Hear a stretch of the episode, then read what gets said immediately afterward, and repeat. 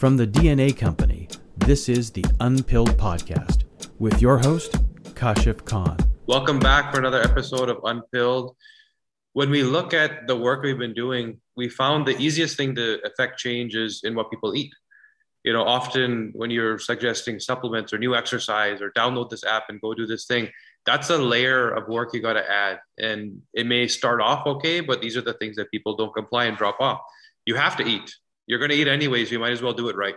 And this is where we've understood that if we can affect even that one thing, there's so much that can change in terms of health outcomes. But what are the right choices? Again, genetics do drive part of that. Uh, and there's other sort of golden rules of thumb that are understood. Uh, there's things that we hear in terms of keto diet, paleo diet, etc. But what do you actually need to do for yourself? So there's that whole personalization. But before even that, what's available to us and what's when you go to the grocery store and you're buying whatever you're buying is that even what you should be buying? Forget about what diet should i be doing. The ingredients that you think you're getting the food that you think you're putting together to equal that ideal diet for yourself are you actually getting what you think you're getting? And this is where big food you hear that a lot. There's been big changes. Food is not what it used to be and so, can food alone provide the nutrition we think we need? Can we affect genetic expression and resolve healthcare issues therapeutically through food like we used to be able to? Big question mark. This is where we have Amar Khawaja joining us today, who ex Wall Street banker, big X.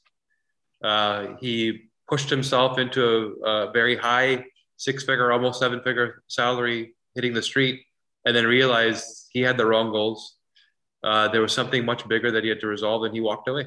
He walked away and said, There's a much bigger problem in this world that I'm going to work on because he himself suffered from the sort of end results of those problems. So, welcome today. Thanks for joining us. Great to be here. And you're, you're, uh, it looks like in a camper van. I am in a camper, yes. Yeah, yes, where are you? I am.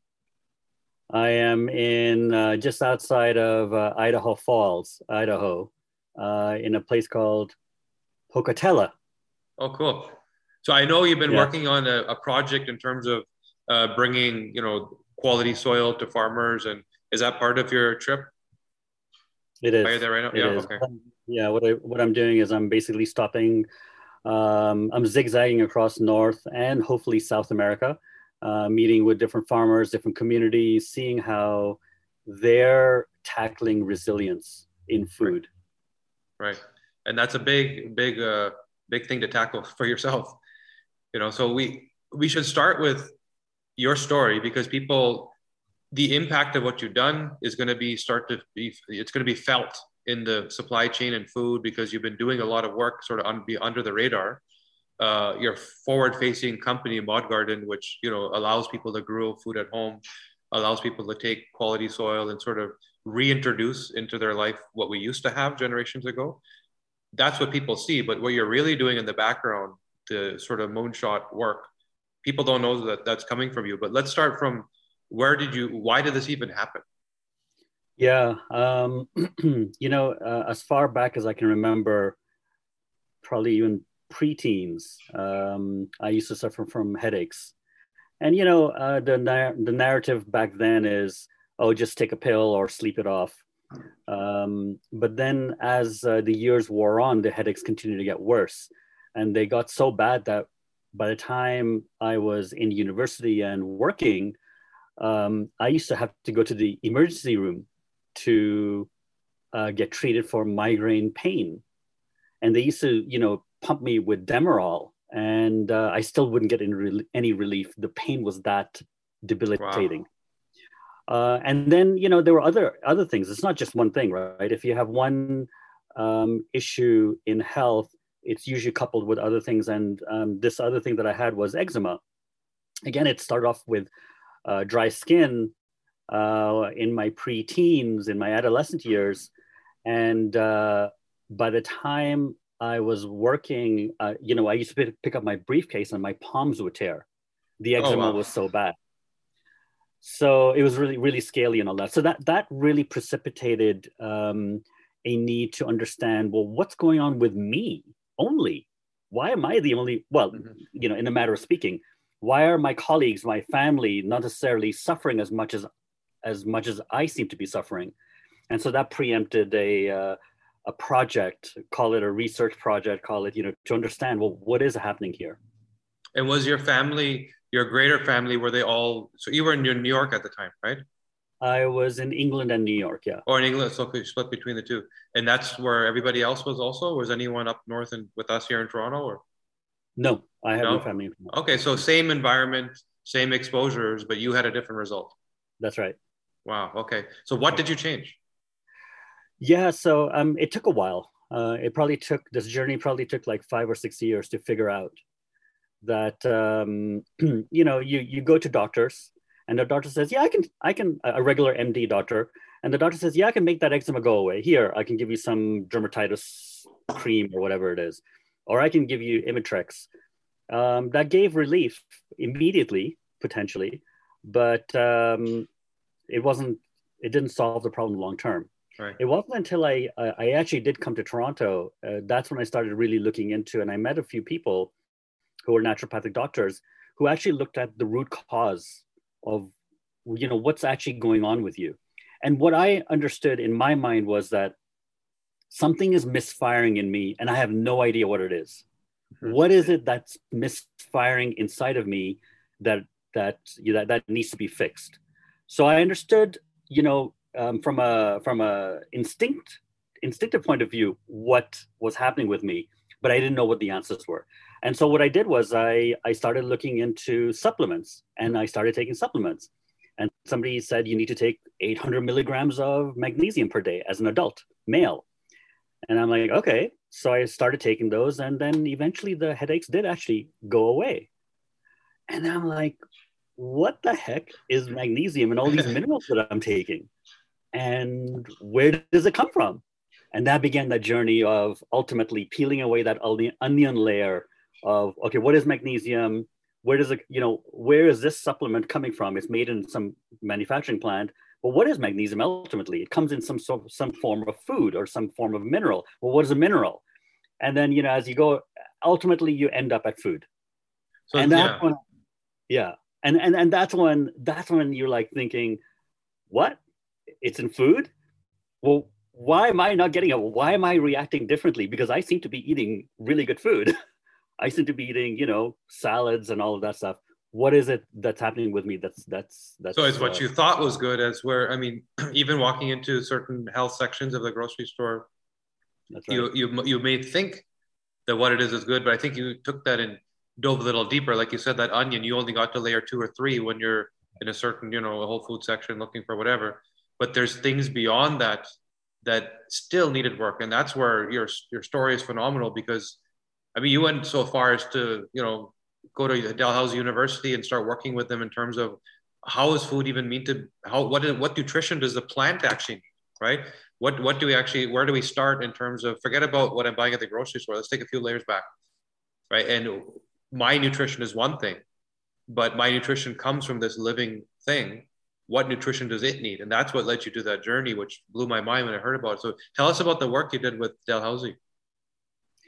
Yeah, so um, it comes down to so all, after pull, peeling away as many layers of the onion as possible in this research, what it came down to was soil. Right. Where is your food growing?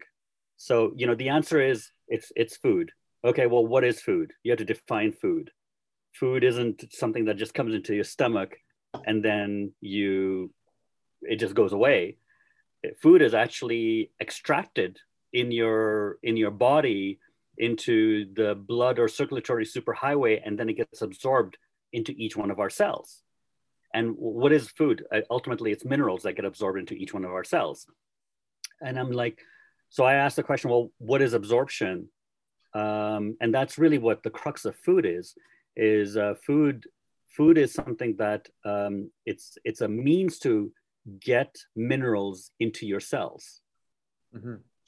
It's, it's it's it's a great tasting means of getting minerals into your cells now the type of mineral a magnesium in a pill form and a magnesium in broccoli form are going to react in two very different ways and it is going to react based on the soil that it's growing in. Mm-hmm. And so, what led me to Dalhousie University was a Dalhousie University of Agriculture. um, was my need to understand soil. And uh, what is the difference between a soil uh, that is treated with some sort of a mineralization, like a fertilizer, organic or not, or some sort of an input that is man made, that is input into the soil that grows food.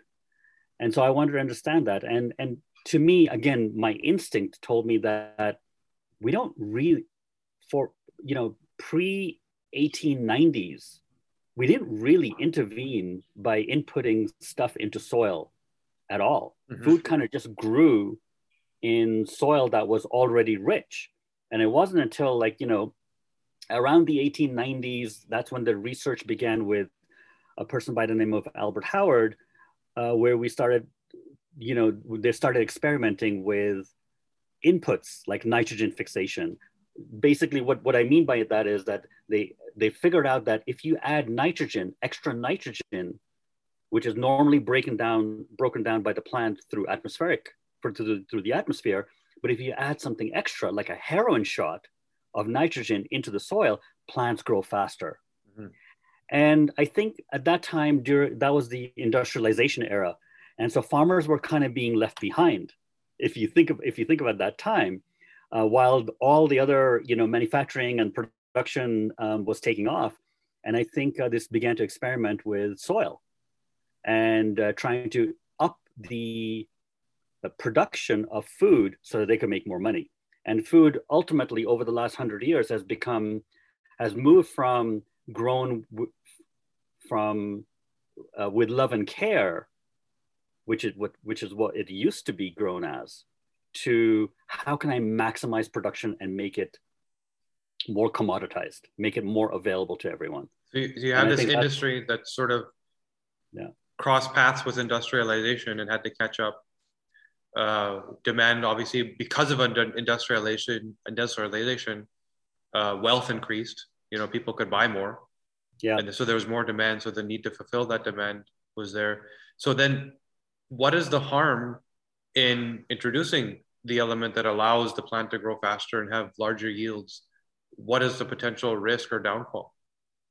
It's uh, it's almost. Uh, I'll, I'll, I'll give you an example through an analogy. Um, if you ask me for a glass of water, if you if you said that you're thirsty, um, normally what you would do is you say i want a glass of water and i want to drink and you'll sip the water when you need to sip the water but what if i give you a fire hose and i said here here's water right you may not die or but certainly you're going to you're going to start feeling you're going to gulp and uh, you'll have these drowning um, feelings or whatever waterboarding type type type feeling. Um, it'll create an imbalance. Your your your stomach will get full you know you can imagine what will happen. Um, it's exactly the same thing that's happening in plants. What's happening with plants is that they figured out uh, the industry, the growing, the seed industry and the pharmaceutical industry that's growing our food has figured out what makes plants grow faster, shinier, bigger, stronger, not necessarily healthier. Um, and that when, when, when you add an input like the fire hose analogy into the soil, it's going to feed certain microbes. And there's millions and millions of species of microbes in the ground. If you only give it one type of input, such as nitrogen, it'll be at the sacrifice of other microbes that need other balanced diets. Mm. And if they're not getting their balanced diet, they're eventually going to just die off. And the ones that are stronger, the nitrogen fixing uh, ones, are going to start to multiply, and that's going to create an imbalance. And I think we all know, I think your audience is smart enough to know that, you know, if you create an imbalance in your body, you eventually get sick. If you have, if you eat Twinkies all day long, that's going to give you maybe 2% of the nutrition requirements that you need, but that'll create an imbalance and eventually it'll lead to perhaps not within months, maybe a couple of years, it'll lead to debilitating illness You'll get oh. headaches. You'll get you'll get sicker. That's exactly what's going on in the, in the soil. The soil is being fed most commonly NPK, nitrogen, phosphorus, potassium. But soil is so much more. It is so much more. It's like our diets. You know, when we go out to eat, we eat broccoli, we'll eat meat, we'll eat so many different types of meats, we'll eat different types of lettuces. All of these varieties our body needs in order to be healthy. It's the same thing. A plant or a, a farm cannot just survive on three main minerals NPK. It needs 20 to 30 of them at the request of the plant, like the sipping of the glass. The plant asks for atmospheric nitrogen when it needs it. It uses it, breaks it down, and then it sends it back out again. But we in the industry have figured out on the on the, the Bayer is the biggest one, uh, who makes fertilizers and pesticides. They figured out that uh, you know if we give them more uh, minerals or fertilizers, the plants will grow faster. But they haven't figured out what happens to the to the plant after it grows and what its effect on the body is. Right. They're so just you... interested in producing the plant. Yeah, the outcome is make it bigger and faster so we can sell more.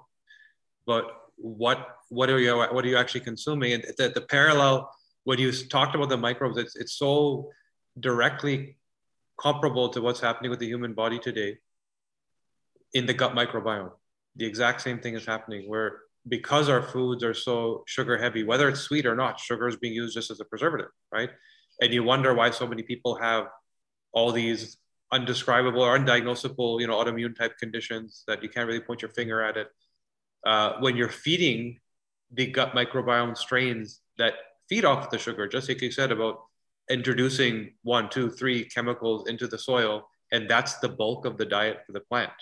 Right. All of a sudden, whatever was required to use everything else is, is sort of dying off, and you have this plant that's using 10, 15% of its nutrition needs, and that's what it becomes. The same thing is happening with the human body. The gut, because we're being fed in silos of sugar, salt, etc., sugar being the big one, that's what's flourishing in the gut, right? The gut microbiome strains that break that down. And what's exactly. then happening is then what's required to break down what you actually need is dying off. And you'll have all these imbalances. Why are all these people having gut issues, migraines, eczema, brain fog, like you yourself had? Because the yeah. gut isn't armed with what's required to actually break down what you need. You know, 100%. and this is it's so it's exact parallel to what's going on in the soul. And this is it would it's it's a logical and understood approach. If you remove what's needed and it, just like you said with the water hose all of a sudden i'm not getting what i need because my mouth's full of other stuff. Yeah. Right? And i have no room for anything else. So yeah exactly exactly what we're seeing in terms of chronic disease.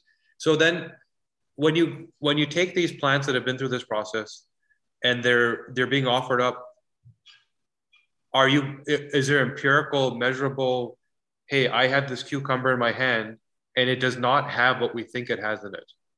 Meaning it's supposed to have this many calories, this many uh, grams of, you know, whatever uh, mineral, vitamin, etc. Have we seen that measured out that the, the plant has changed? Um, the, the, it, it, depends on who you're speaking with. Um, it's those rose, it's that rose colored glasses syndrome where the, um, industrialists, the people who are industrially growing food, they're measuring the levels according to their measurements and they're cherry picking the minerals uh, and the levels of they call it nutrients but the levels of let's say magnesium uh, and they say oh we've got lots of magnesium and, and they measure something called Brix, um, uh, it, it, carbohydrate levels protein levels. Um, fine you can measure the the levels of each of these minerals, but they're they're also not complete in the picture. They're they're not measuring polyphenols, for instance. So if you go to bionutrients.org, um, they've come out with another measurement, um, and I find that they're a little bit more um, correct uh, in terms of the breadth of what they're measuring, and they're they're talking about uh, polyphenols for instance, they say that you need 200 carrots today for one that you ate 85 years ago or 100 years ago oh, wow. to get the same polyphenols uh, that you were that you got from one carrot. Um, so yeah, so so there's there's the breadth of the minerals that are you know they're they're they're measuring the narrow the narrow band you have to measure not only the breadth of it not only the levels of, of them but also the broad spectrum. Are you getting the broad spectrum minerals? But beyond that there's something else. There are minerals that are created when roots root hairs and microbes interact with each other and they're created on the fly. And these are uh, these are more commonly known as humates. You cannot i mean of course you can create humates and minerals synthetically in a lab but i don't understand this concept of how you can get living a living plant from something that's synthetic coming into a living human being it has to come from living to living to living right. in, order for, in order for us to be able to assimilate it within our body. And that is the crux of it. The crux of it is that it's coming from synthetics that is growing the plant. It may look like a plant, but you know, a brain dead patient may look alive, but is the brain dead mm-hmm. patient really thriving and healthy? And the answer is obvious. The plant may look like a plant industrially grown, but is that plant healthy and thriving and living and, and good for us at the same time so we have to we, we really have to be very precise about our definitions about you know what's living a plant by definition when you look at a plant it looks like it's it seems like it's living. But a brain dead patient also by definition is living. So but is it is it um, is it vital? Does it have vitality? And uh, again that needs a definition too. And these are these are kind of new definitions that need a little bit more um, color and uh, a little bit more emphasis. So going back to this what's the difference? When um, the there there there are and humates is just one example the interaction of root hairs with microbes certain microbes in the soil create byproduct minerals that enable absorption of minerals by the plant into the plant. Mm. Those same minerals, those humates, come into the plant. When we eat that plant, they go to work on our own bodies. And that is the key to assimilating the minerals into us at our cellular level. And that's what's missing from industrial right. perspective versus.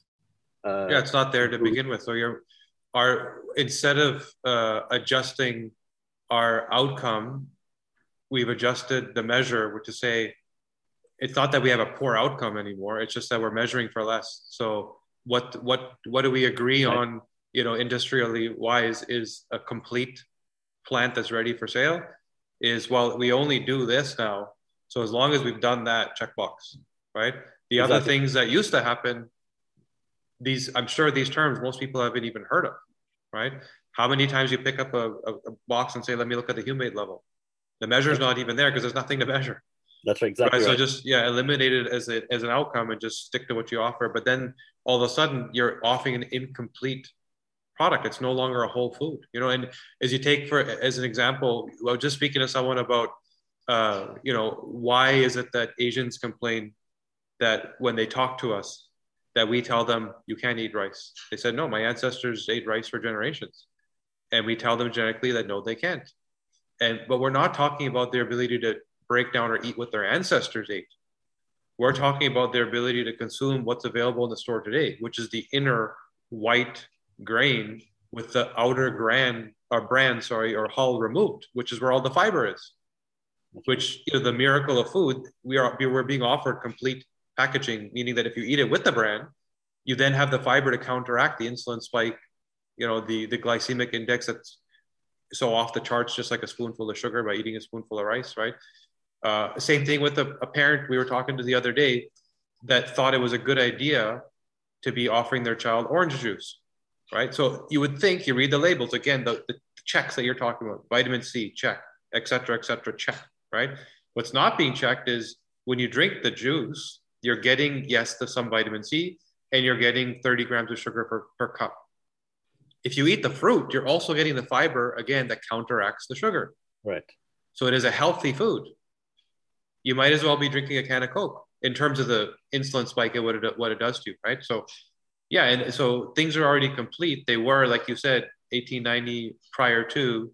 Uh, so then, what have you done in terms of your work with Dalhousie, with the soil, to say here now you've identified here's what's going on. Here's here's what caused my eczema, my scaly hands, right?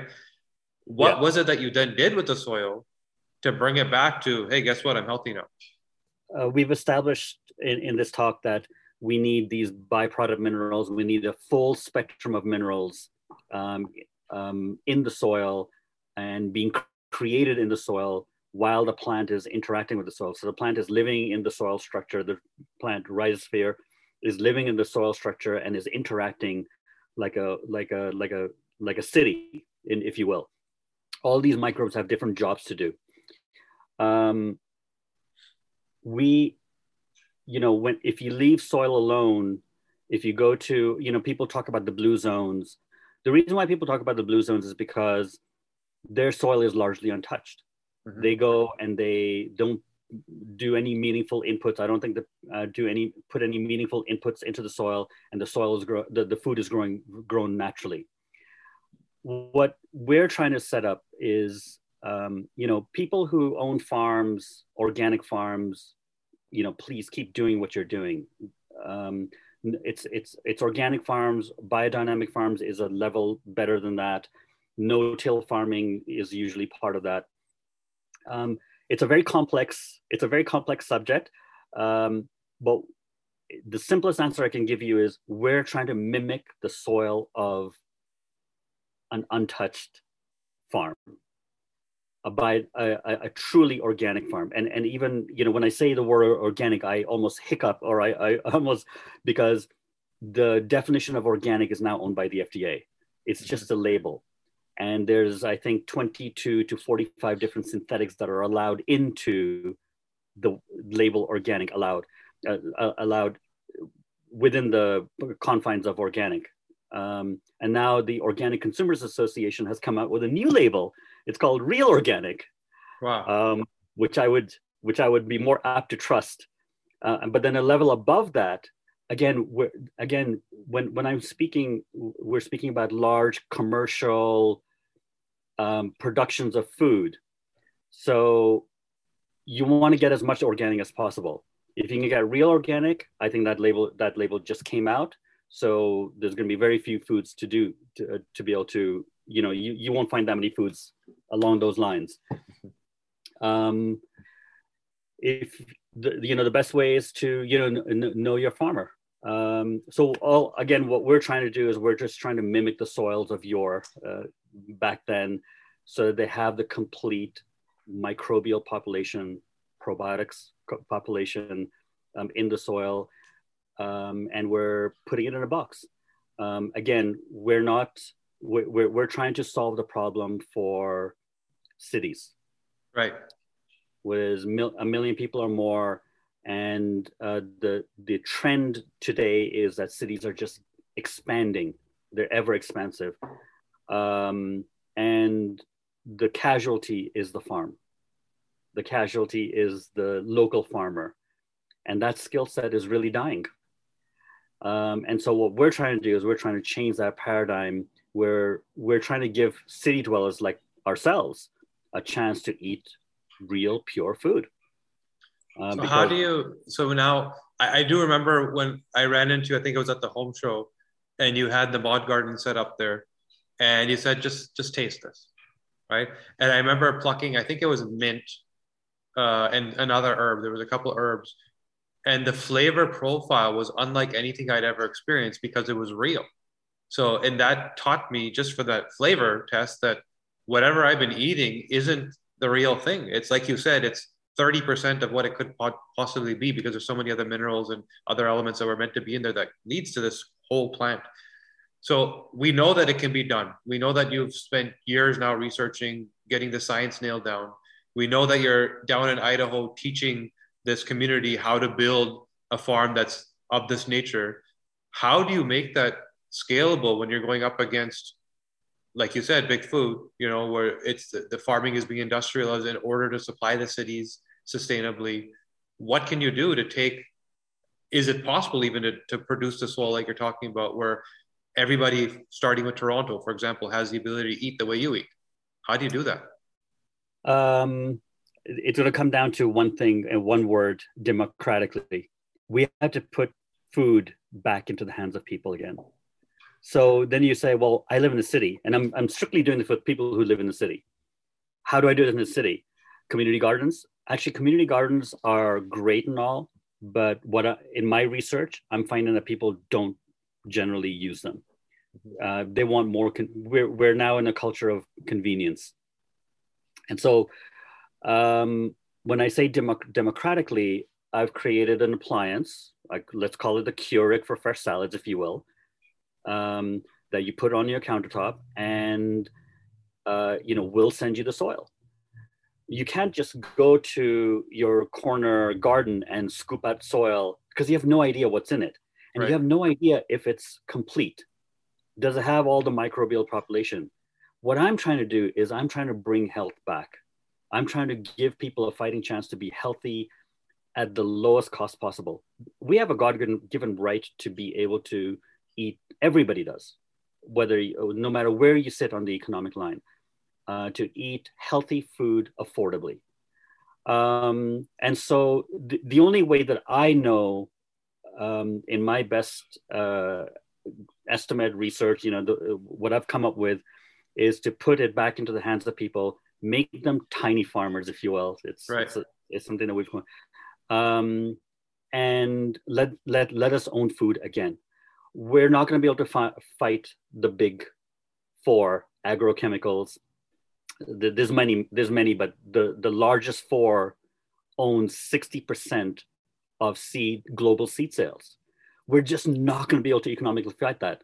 Uh, you know one community at, um, at a time we'll be able to fight it democratically if we own our own food production. Mm-hmm. and that's what i think we need to do. Mm-hmm. um, embrace the fact that you know cities are getting larger. Millions and millions of people are migrating into cities. We can we're just that, that's a trend that we're just not going to be able to change.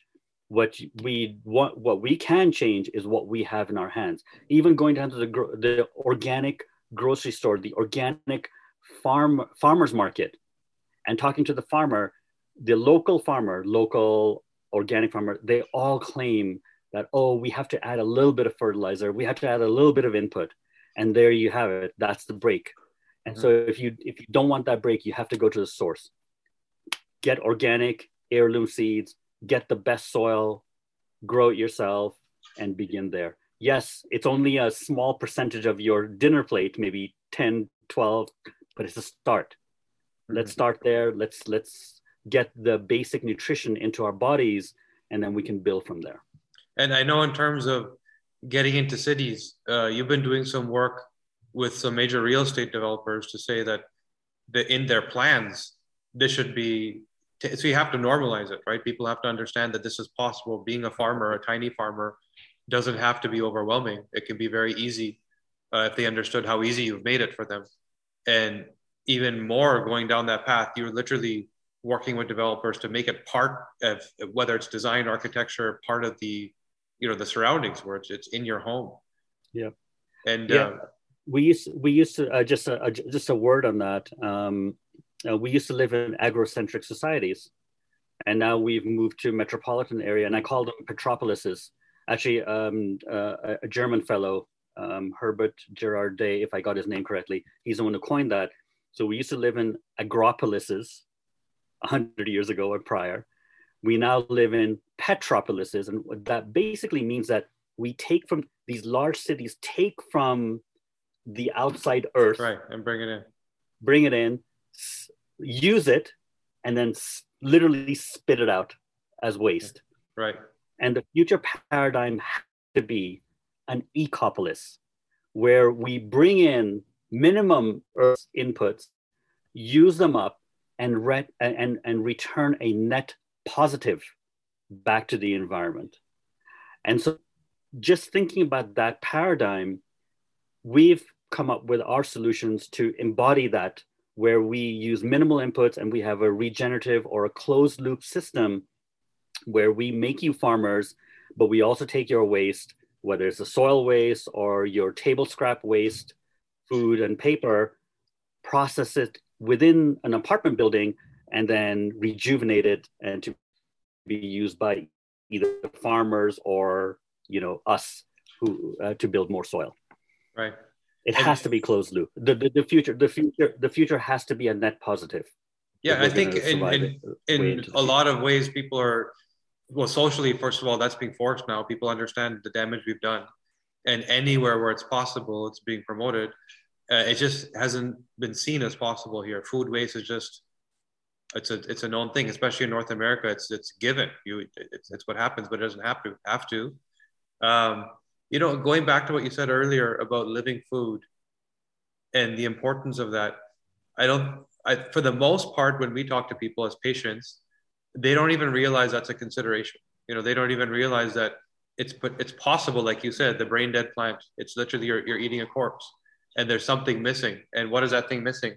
And I recall once listening to you speak, and you were talking about biophotons, and how even just that one thing, you know, the signaling system, and, and how how much you should be taking in in terms of the light, the energy, the biophoton activity, and if you're eating a dead plant, it's not just again what we're measuring in terms of protein carbs vitamin a b c d. There's other mm-hmm. things we're meant to be getting from food that we don't even know about we don't talk about because they don't exist anymore yeah. So in can you uh, tell the audience about the work you or the research you've done in biophotons? I found it mind-blowing.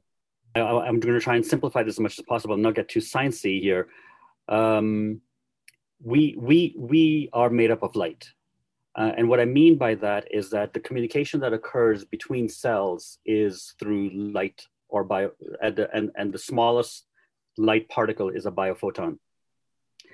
Uh, we get light. So when you get sick, you know, you, you, you, you, you're never glowing when you get sick. When you, when, when you, you, you almost always are drained and then you have to rejuvenate yourself back. And that's a kind of a tell you know just a just a purely uh, face tell that oh this person is sick or this person is healthy right if a person is healthy they're generally glowing right now there's two main sources so now you'll have to accept the statement it's, it's a scientific fact by the way that we're made up of light and we communicate with through biophoton activity between cells mm-hmm. and and it's not just one cell to another there's actually a shield around you where the cells are coming out of you and uh, each cell knows everything about the other cell. Each cell in your body knows ev- all the information about every single cell, other cell in your body. So, it's like instantaneously, like you get hit here, the whole body knows instantaneously. Right. So if a cell, if if a cell is malfunctioning down in your leg, for instance, it might have cancer your other cells will know and they'll react accordingly. So if given the chance, they'll they're it's a healing process. But that's beyond the scope of this discussion. Now, um, when you get sick, you need to replenish yourself. Generally speaking, when you when you get sick, you know, if you eat good food, you get to replenish. So one source of biophotons is food. Right. The other obvious source of biophotons is the sun. When we go out, we come back with a glow. Mm-hmm. And it's not a tan glow, it's actually your body receiving these biophotons. And then, you know, we call it vitamin D, we call it, you know, a tan thing, but it's that is, those are our two main sources. Uh, and I think biophotons may also exist in water, in good water. Now, if the food is now there's a lot of there's a lot of sickness going around, um, and there's a lot of chatter about vitamin D today, mm-hmm. and and and the need to get vitamin D because we're not getting sun. We're not getting the sun, especially in the Northeast. So now we're staying we're staying indoors in the Northeast. The only other source of biophotons is food. A food that is genetically or synthetically treated does not have biophotons in it. Mm-hmm the, the food that will have biophotons in it is food that is uh, produced through living organic matter, through living organisms such as you know, insect earthworms, the millions of microbes that are out there. They're harnessing that energy, that biophotonic energy. It's coming into the plant and it's showing up in taste. It's showing up in your body when it craves for it, being satiated when it receives even a little bit of a sunflower, one, one or two sunflower, you know, a, a, a, a sprig of sunflowers, for instance, sunflower sprouts because your body is satiated with with that. So it's with the minerals and the and and the completeness of the nutrition. So that's basically what um, the, a, plant that is treated with pesticides a plant that is is sick. If i if i spray if i spray raid on your face you're going to get sick because of all the chemicals. There are untold chemicals in roundup the chemical the, the, chemical that's used uh, that's a main pesticide ingredient that's used uh, by Monsanto, and plants are getting sick. Mm-hmm. And so, if 99% of our soils, which is the case in America, 99.3% of our soils are treated with this pesticide. About in excess of 97% is uh, of Canadian soil, Canadian plants are treated with this pesticide and then we don't uh, we don't want to i don't even want to trust the statistics statistics that are coming out of india and china where another majority of our food is coming from you know? So our food is basically being treated with this pesticide which is killing the plants or making them extremely sick and that biophotonic activity is low and that's making us sick in turn. That's another cog in the wheel of why we're getting sick. It goes back to you know, if we round sort of summarize it down to people don't even know why they eat, right? The, the thinking behind food is fat, carbs, protein, some vitamins, minerals. There's so much more to food that we've lost uh, because of how we don't grow it. So we, the problem was there. There's more demand, more people. We need more food. That's true. Exactly. The solution may be not the best path because we didn't actually understand when we say we need more food. What does food even mean? Does it mean just feeling full? Right? How much did we give up in the in the decisions we made in terms of how do we ramp up and scale up food production? One simple thing, biophoton activity. You no longer the life that you're meant to be getting from this plant that's signaling that your cells require in order to communicate and be the best yourself. Why all of a sudden do we feel dull up here? Why all of a sudden does everything hurt? Why all of a sudden are there joint pains? You know the the system like you said it's an overall system failure. There's no single thing you can point your finger at. And that by the time you're 50 55 turns into a chronic disease you know and then we know where that goes from there. So yeah and it's another thing to just keep asking and it, it shows you you need to explore. Like what you think you have in front of you may not be the complete answer regardless of what you're looking at. Right? A simple thing in terms of okay here's food here's what the label says and here's the sort of structure, the bubble within, I think, of food. And there's so much more that I didn't even know I needed to ask. I didn't know that those those exactly. measurements existed, right? And this is where it's very important for people like yourself to keep exploring and keep learning and keep teaching also, which you've done amazingly. So in terms of uh, mod garden in the soil, how do people access it? How do people, if they want to start doing this or experimenting or working with you, how do they get involved?